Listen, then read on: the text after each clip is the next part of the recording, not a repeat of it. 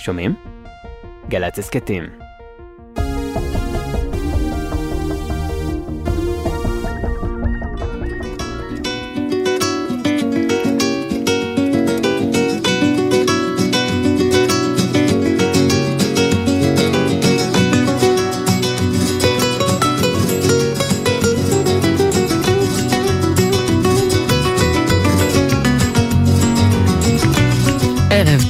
שישי שמח, אתם על גלי צה"ל, בתוכנית 6 בשישי. אני אולה שור סלקטר, ואנחנו הולכים לבלות יחד את השעה הקרובה. אז כנהוג כאן חמש הערות באלף או בעין על השבוע שחלף, ואחת לשבוע הבא שיבוא עלינו לטובה, ונשמע קצת מוזיקה גם. איזה כיף.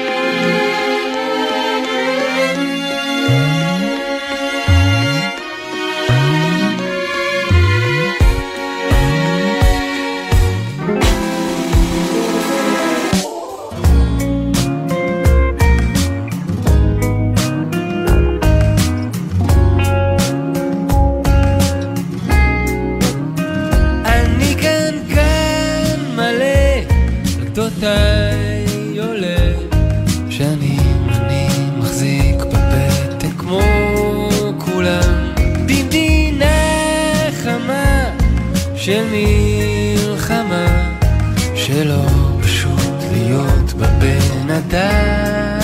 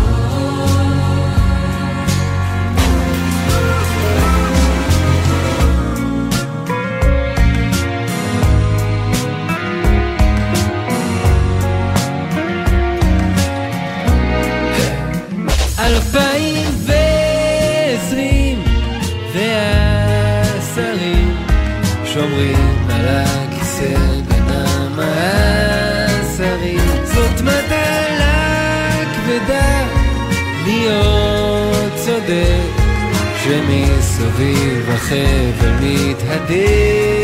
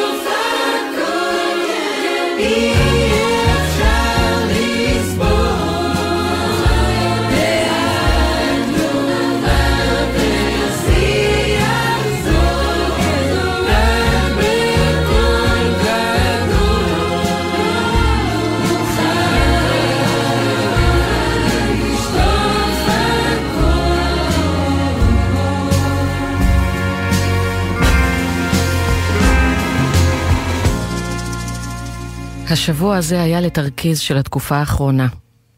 עמוס אתגרים, נפשיים בעיקר. כולנו פקעת.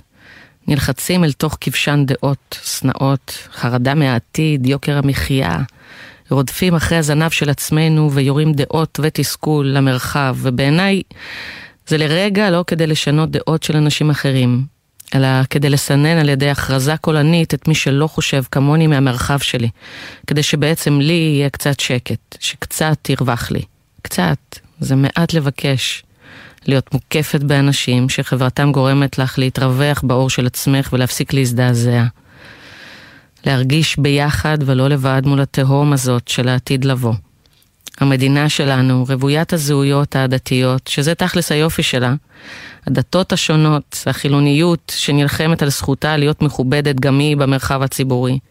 שעל כמה מורכב, כמה עדינים האיזונים הנדרשים וכמה אלימות וגסות יש בשיח, שרק מרחיק בין כולנו שנות אור. מה יהיה? זו השאלה שאני שומעת הכי הרבה לאחרונה. כולם מחפשים מרגוע, משוועים לחיבוק, מחפשים להשמיע, מתגעגעים למשהו. לתחושה שפעם פעם היה טוב יותר. לא יודעת אם היה טוב יותר, מה שבטוח זה שהיה מביך להיות בוטה. הבעיות הן ארוכות שנים, אבל זכו לדיבור ציבורי מרפרף בגלל הפחד לפגוע. אין כזה חשש יותר. הכל בחוץ, בלי כפפות, גס ולפרצוף, ודורשני ותובע את מקומו. כל העוולות כולם בגרון ניחר. בתור אישה שמתהלכת מספיק זמן על הכדור הזה, ואימא כבר כמעט 16 שנים, אני אמורה להחזיק באמתחתי דעות מוצקות על צדק, על פוליטיקה, על חיסונים למען השם. אבל אני מוצאת את עצמי מגיבה להכל תגובה רגשית של הילדה שהייתי, אחת שנחרדת מאלימות, כל אלימות, גם מילולית. אני רוצה בשביל הבנות שלי את הזכות לחיות במדינה מתקדמת ששומרת על הזכויות שלהן במלואן, ובמקביל מאפשרת לכל אדם לחיות על פי אמונתו היא. יש לי דעה מוצקה על ערכים בין בני האדם. אני בעד שוויון זכויות וחובות. אני בעד שיח, בעד דמוקרטיה, שמשמעותה היא הגנת החוק על כל מי ומה שהוא לא הרוב. מה יהיה? השכנים המקסימים שלנו עזבו לפריז. הם בגילנו, הבנות שלהם גם. חוץ מאב המשפחה אף אחד לא מדבר שם צרפתית, ועדיין לפריז. וכמו בכל דבר, האנשים שאתה אוהב, הקהילה שלך, מציבה מראות. הם התייאשו או התעייפו. אני מאחלת להם הצלחה במסע החדש, אבל מה זה אומר עליי? על המשפחה שלי, על הבחירה שלנו לדבוק בלהישאר. נשארים מכוח האנרציה, פחד משינוי, מתמימות אופטימית, או בגלל הידיעה שהשורש שלי הוא כאן והוא ילך איתי לכל מקום אליו אני מגיעה, ואני לא רוצה להיות עקורה. כולם מוציאים עכשיו בקדחתנות דרכונים זרים לארצות שלא ביקרו בהן בחיים. ארצות שכמו שלמדנו בהיסטוריה, מהן גורשנו, בהן נצלבנו, וזאת הסיבה שמלכתחילה מגיעות לנו זכויות שם, כי הם מכפרים על העבר. זה לא מצחיק קצת? לא יודעת. אני בוחרת להאמין בטוב. מכוונת לשם.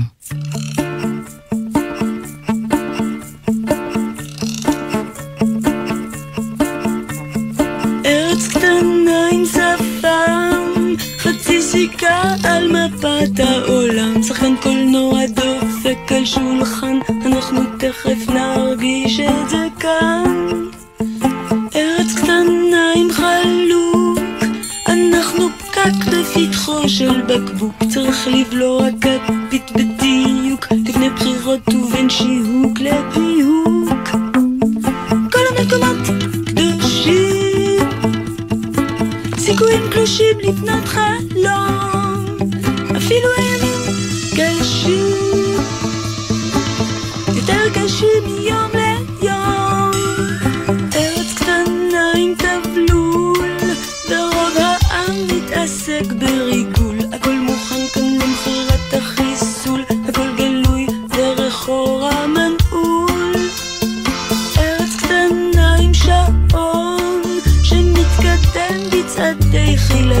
סוחר המשק בונה לו ארמון, המדינה זה הוא בגוף ראשון. כל המקומות קדושים, סיכויים קלושים לבנות חלום, אפילו הימים קשים, יותר קשים מיום ליום, ארץ קטנה עם שפם, חצי סיכה בין סעודיה לים, קרילות בנות מפת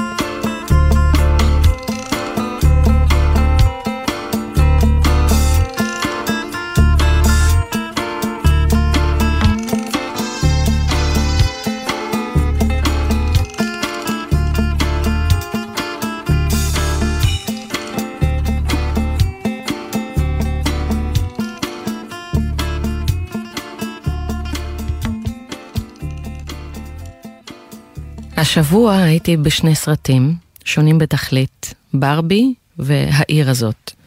לכל אחד מהם הלכתי עם אחת הבנות שלי, עם הגדולה שלומדת בי"א ל"העיר הזאת", יצירה שהגיעה לא מהדלת הראשית, וכובשת כל עין, לב ואוזן שהיא פוגשת.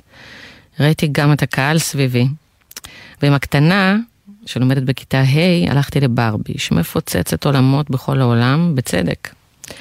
תובנות. העיר הזאת מילאה אותי ואת ביתי בהשראה. המוזיקה, הצילום, הסגנון המיוחד של הסרט שמשלב בין אופרת ראפ לפילם נוער בלשי, זה עשוי נפלא, מצחיק, מוזיקה יפהפייה. השחקנים, המוזיקאים, כולם מעולים. פשוט נפלא. אחרי שיצאנו מהקולנוע, הלכנו לקרוא על הסרט ועל העשייה שלו, ונדהמתי לגלות שהשחקן בתפקיד הראשי, עמית אולמן, הוא גם הבמאי וגם אחד היוצרים והכותבים של היצירה המעולה הזאת, יחד עם איציק פצצתי וג'ימבו ג'יי. הם גייסו כסף במימון המונים לעשיית הסרט. כיוון שלא קיבלו קרנות, וואו, כמה כוחות נפש ואמונה בטיב היצירה שלך. השראה גדולה. זו הייתה שיחה ארוכה בין בתי הגדולה לביני, על יצירה מחוץ למיינסטרים, על כוחה של אמונה ועל זה שכשזה מצוין, אנשים רבים יאמינו ביצירה הזו ויצביעו בתמיכה בפרויקט, או בקניית כרטיס להקרנה הליך שהוא יוצא. לכו לראות, זה פשוט מצוין. עכשיו ברבי. צילום, תסריט, שחקנים, בימוי, מרהיב. הבת שלי, בת העשר, אמרה, איזה כיף שזה לא סרט ילדים, זה הרבה יותר מעניין ומורכב. ואימא, אני חושבת שבנים לא יאהבו כל כך את הסרט. למה? שאלתי. כי הם מוצגים בו קצת מטופשים. כן, זה בסדר, כי הוא בובה והוא מאוד מצחיק. המשכתי לחפור איתה לעומק. והסכמתי איתה שגם מנהל מפעל הבובות, שהוא איש בעולם האמיתי, עשוי מגוחך. ואין תחושה שהוא הרוויח את מקומו בגלל הכישורים שלו, אלא שגם הוא מוצג די מטופש כשלמשל האימא מהעולם האמיתי מביעה את הכאב שלה מול מציאות מורכבת של היותה אישה באופן אמיתי ולא עטוף בהומור. חשבתי על הרגישות הילדית הזו, התמימה והנקייה, לשיח מקדם אבל מכבד, שכדי שהבנים יקשיבו אי אפשר להעליב אותם. וגם היא הוסיפה בדרך הביתה. את יודעת שעכשיו בעקבות הסרט מוכרים הרבה ברביות בחנויות? והכותרת עליהן, את יכולה הכל. אבל את לא באמת יכולה בעולם האמיתי. על זה בדיוק מדבר הסרט, אמא.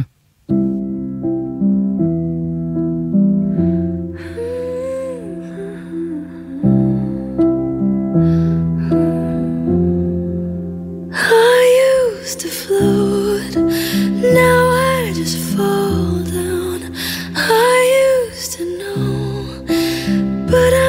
not sure now what I was made for. What was I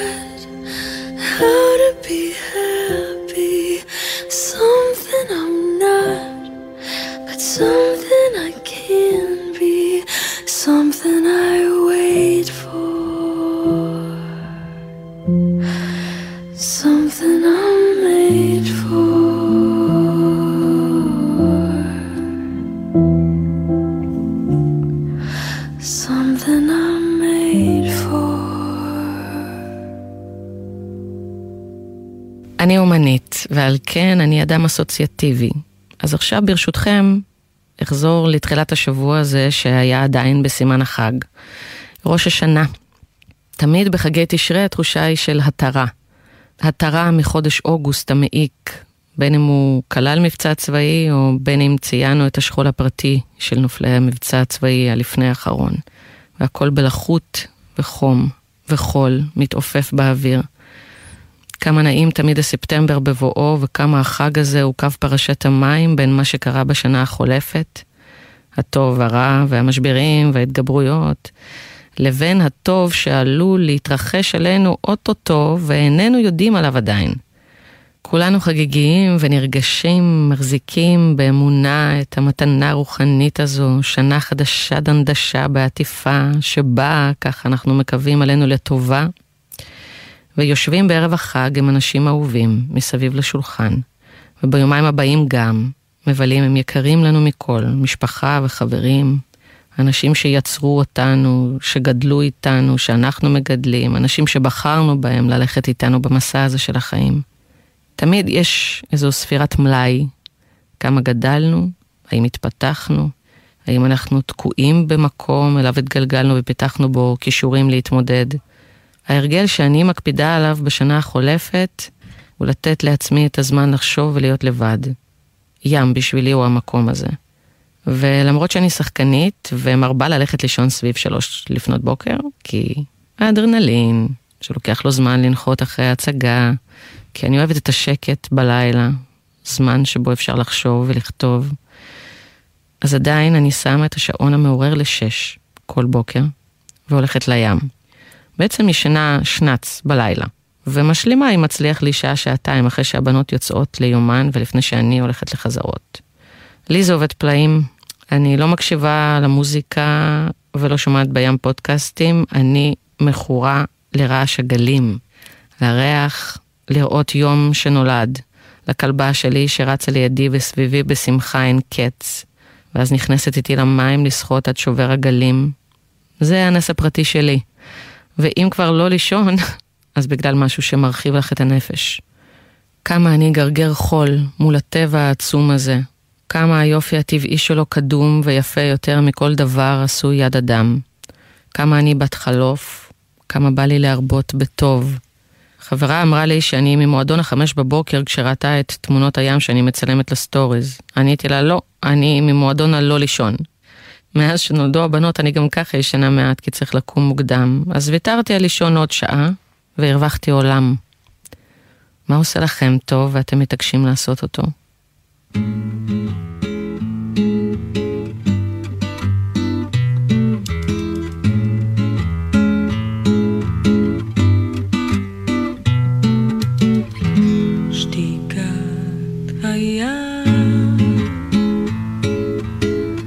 אתה תלך ולא תגיע לעולם. שתיקת הים הצוללים חזרו ריקם. אל קו החוף שוות ספינות מנוצחות, ואור השמש בגבם.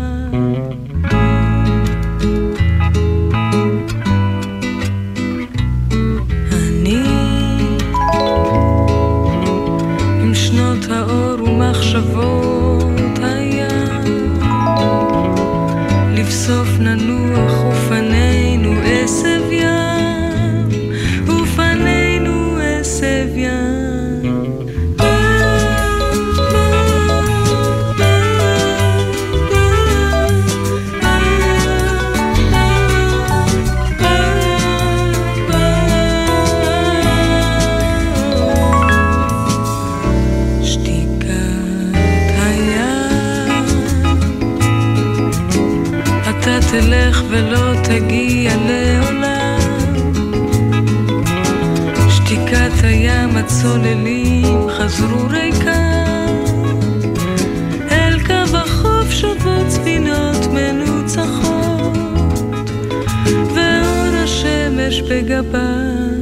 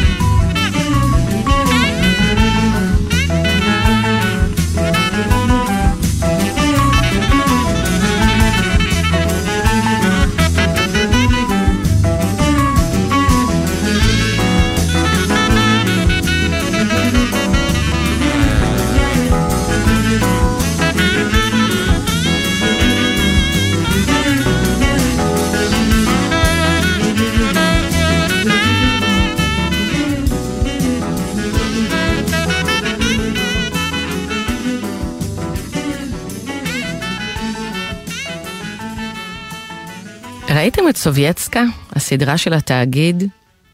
לי יצא לעשות את זה השבוע, וזה שימח אותי מאוד מאוד לראות משפחה מן המניין מהמוצא שלי על המסך בכאן 11.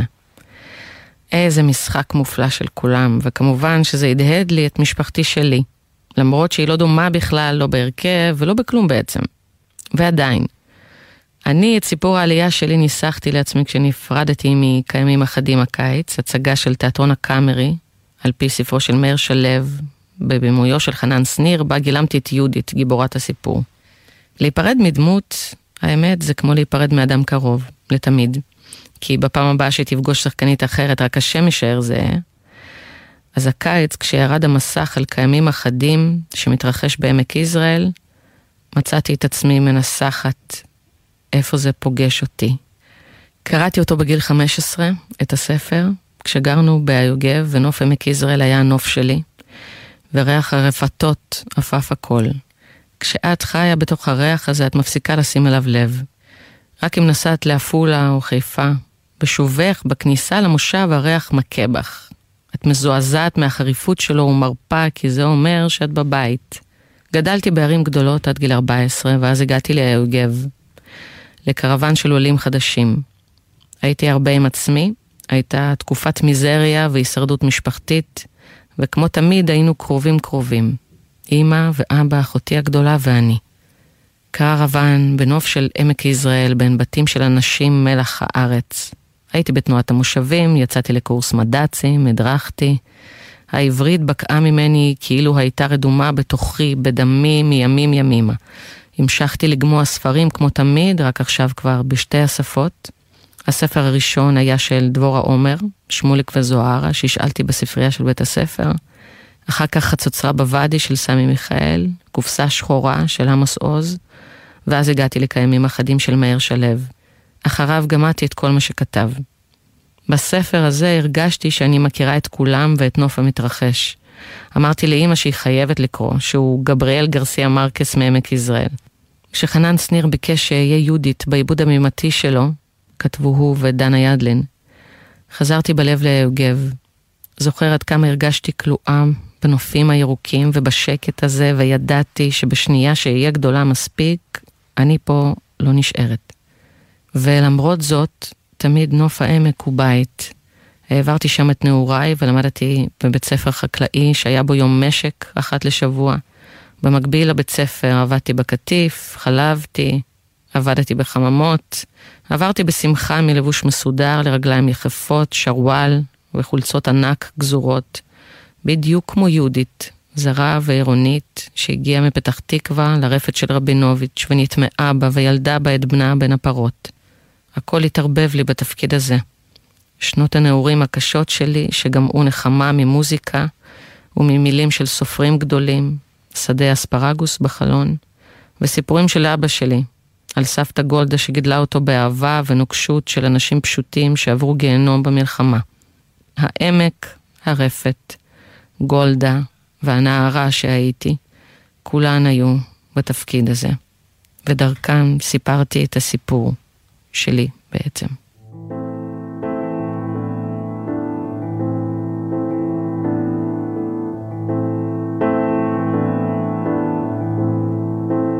חשבתי שרצינו, היא הבחינה מקרוב, היא עלתה לפלסטינה, האמינה שזה יעשה לה טוב, בשדרה שבה בכינו, היום שינו את שם הרחוב, יש מילים כמו סבבודה, שזורקות מחוף לחוף, אין לאן לחזור, ולא כדאי לברוח.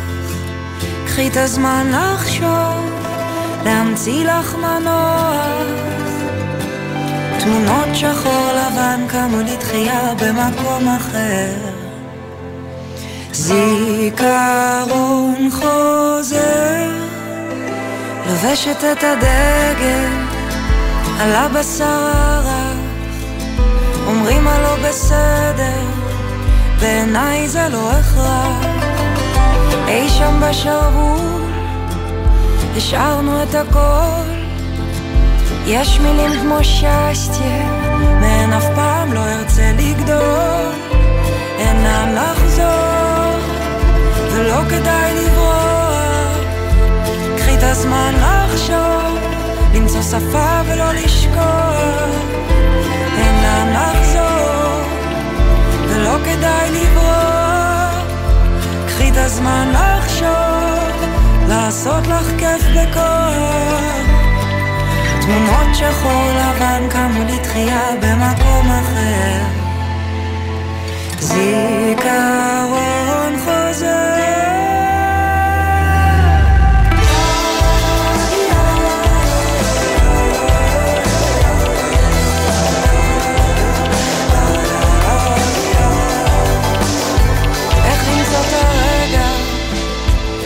הרגע הנכון, לקפוץ אל תוך המים, מים התיכון. יש משהו משחרר ב... לאהוב בשתי שפות. יש מילים כמו סונצה, מתגלגלות על הקצוות. אין לאן לחזור, ולא כדאי לברוח. קחי את הזמן לחשוב, להמציא לך מנוע. תמונות שחור לבן קמו לתחייה במקום אחר.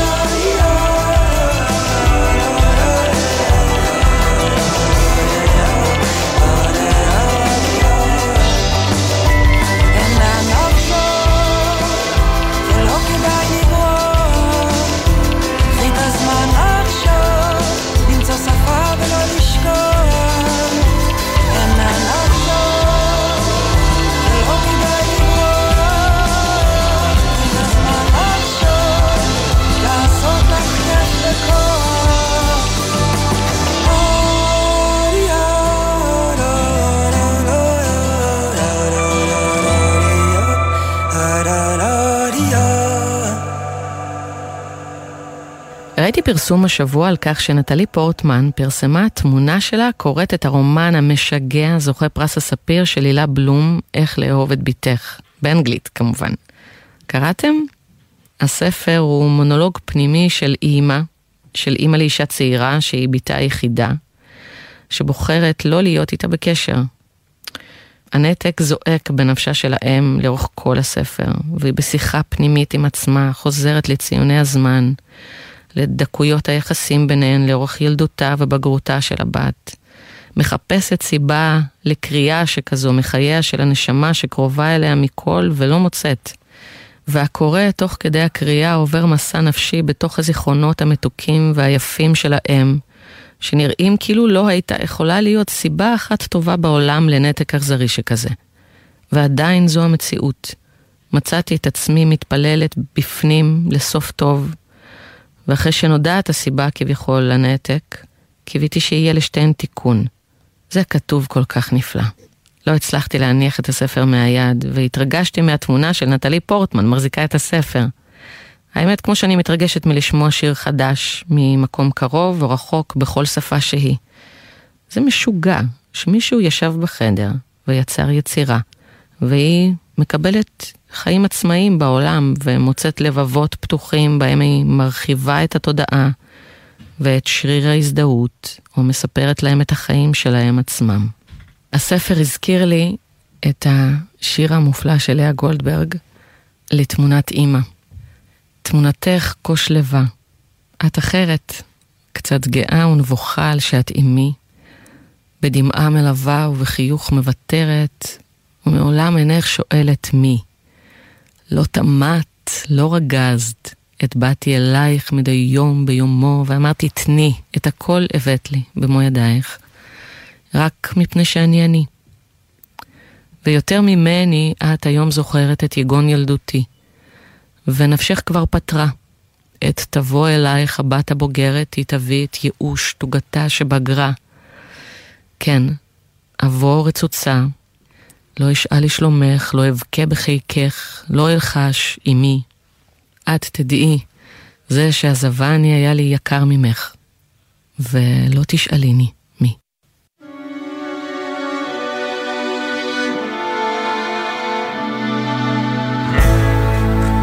כל כך הרבה שירים, כל כך מעט מקום, תלבשי את הבגדים שאיתם תלכי לישון, תספרי את השניות לפני שזה נגמר. עכשיו כולם שומעים מבמקום ראשון, בסוף רק תזכרי איך לזמזם את הפזמון. השיר עוד לא התחיל, והנה הוא נגמר. רק צריכה לבחור אותי, ולקוות שגם אני ארצה לבחור אותך, ואז נאהב כל כך.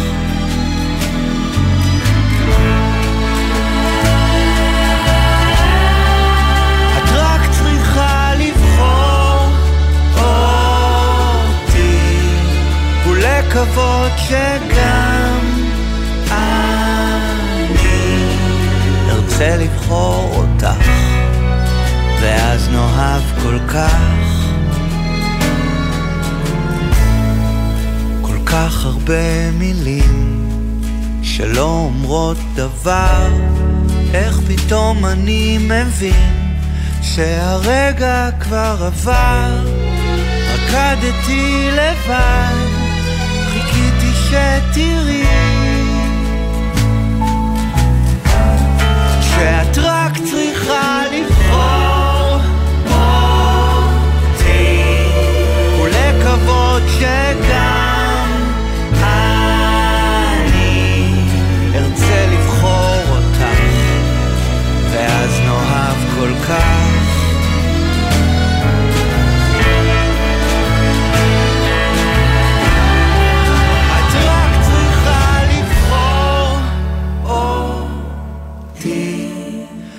ולקוות שגם אני ארצה לבחור אותך. יהיה לנו כל כך טוב.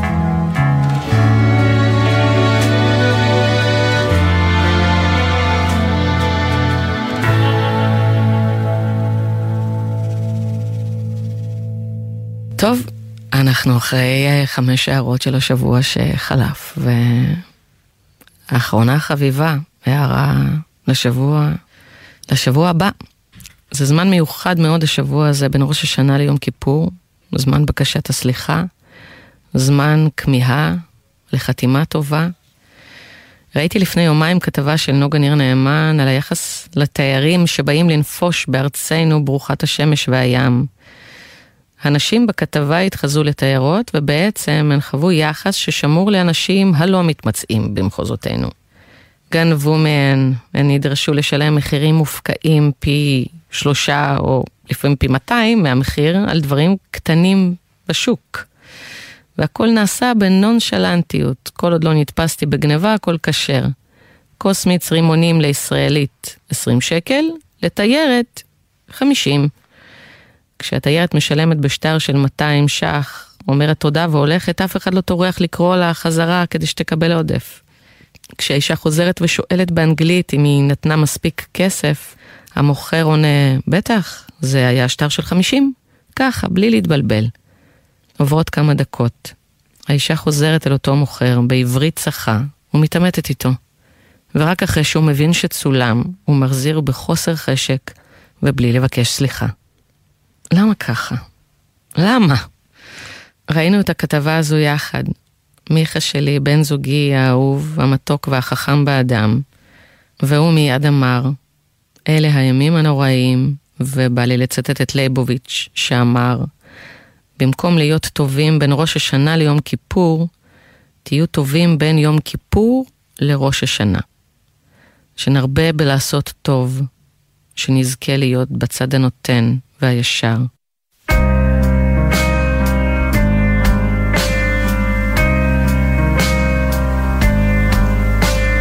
יש שדיבור ישנה את כיוון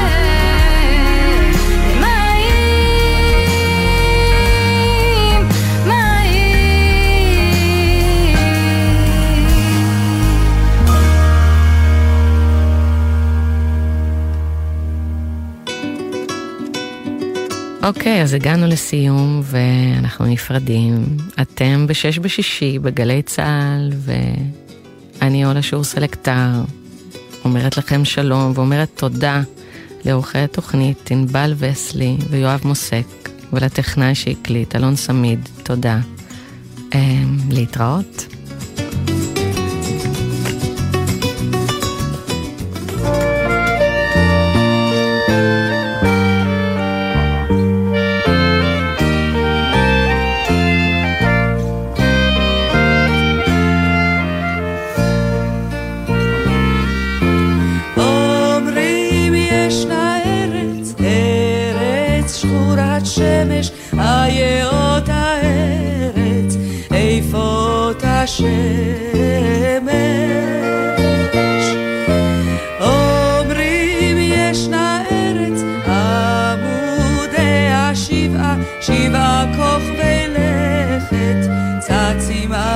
you.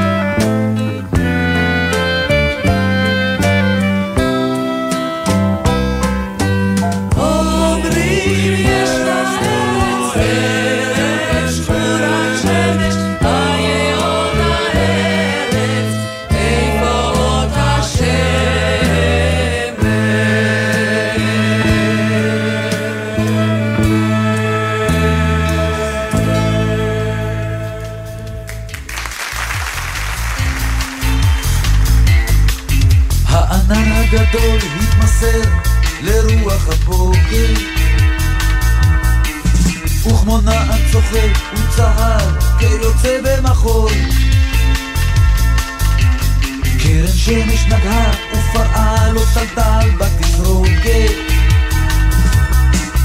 ונפרס כמו כנף והמריא להפליט בכחול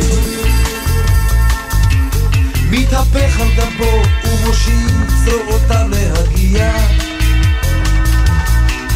אל כדור נעלם שממתין לו אי שם במרום. שהרוח חטפה בתנופה שהטפת פיה. שטעה וטעה ונפוג ונמוג מן החור איזה בוקר כיף, איזה כיף שהיה לי הבוקר. איזה כיף על הבוקר, אך איזה בוקר זה כיף. איזה כיף הוא אמר, איזה כיף שהיה לי הבוקר. איזה כיף על הבוקר, אך איזה בוקר זה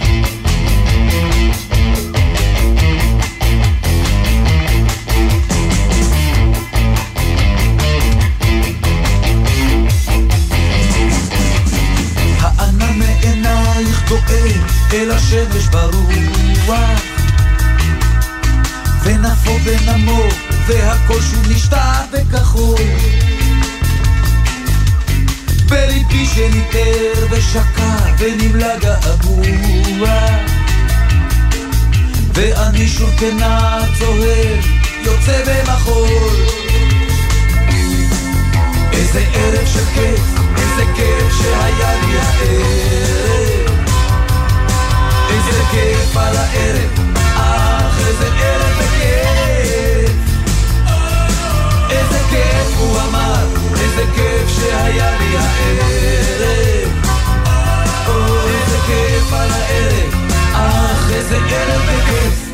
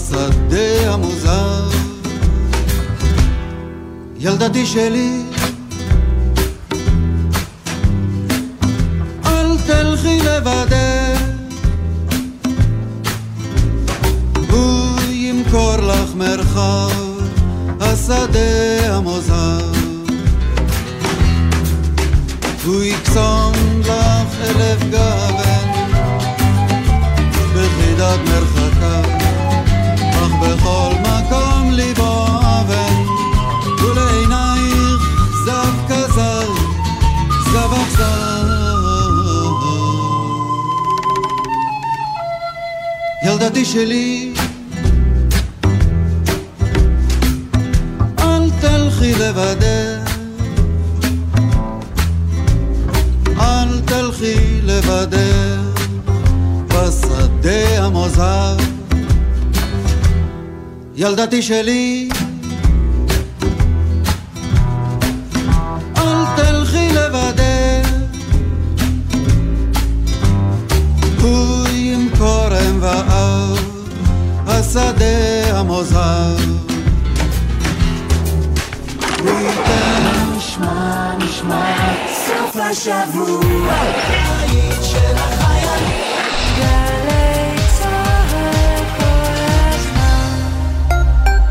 נהגים, שימו לב, ביום הכיפורים הכבישים עמוסים. הולכי רגל, רוכבים, ילדים, בני נוער ומבוגרים. אם אין לכם ברירה ואתם חייבים לנהוג, נהגו בזהירות, בריכוז מלא, ללא הסחות דעת ובמהירות נמוכה במיוחד. בואו נסיים את היום הזה בשלום וללא נפגעים. כולנו מחויבים לאנשים שבדרך. עם הרלב"ד. אוקטובר 73, בחזית מלחמה.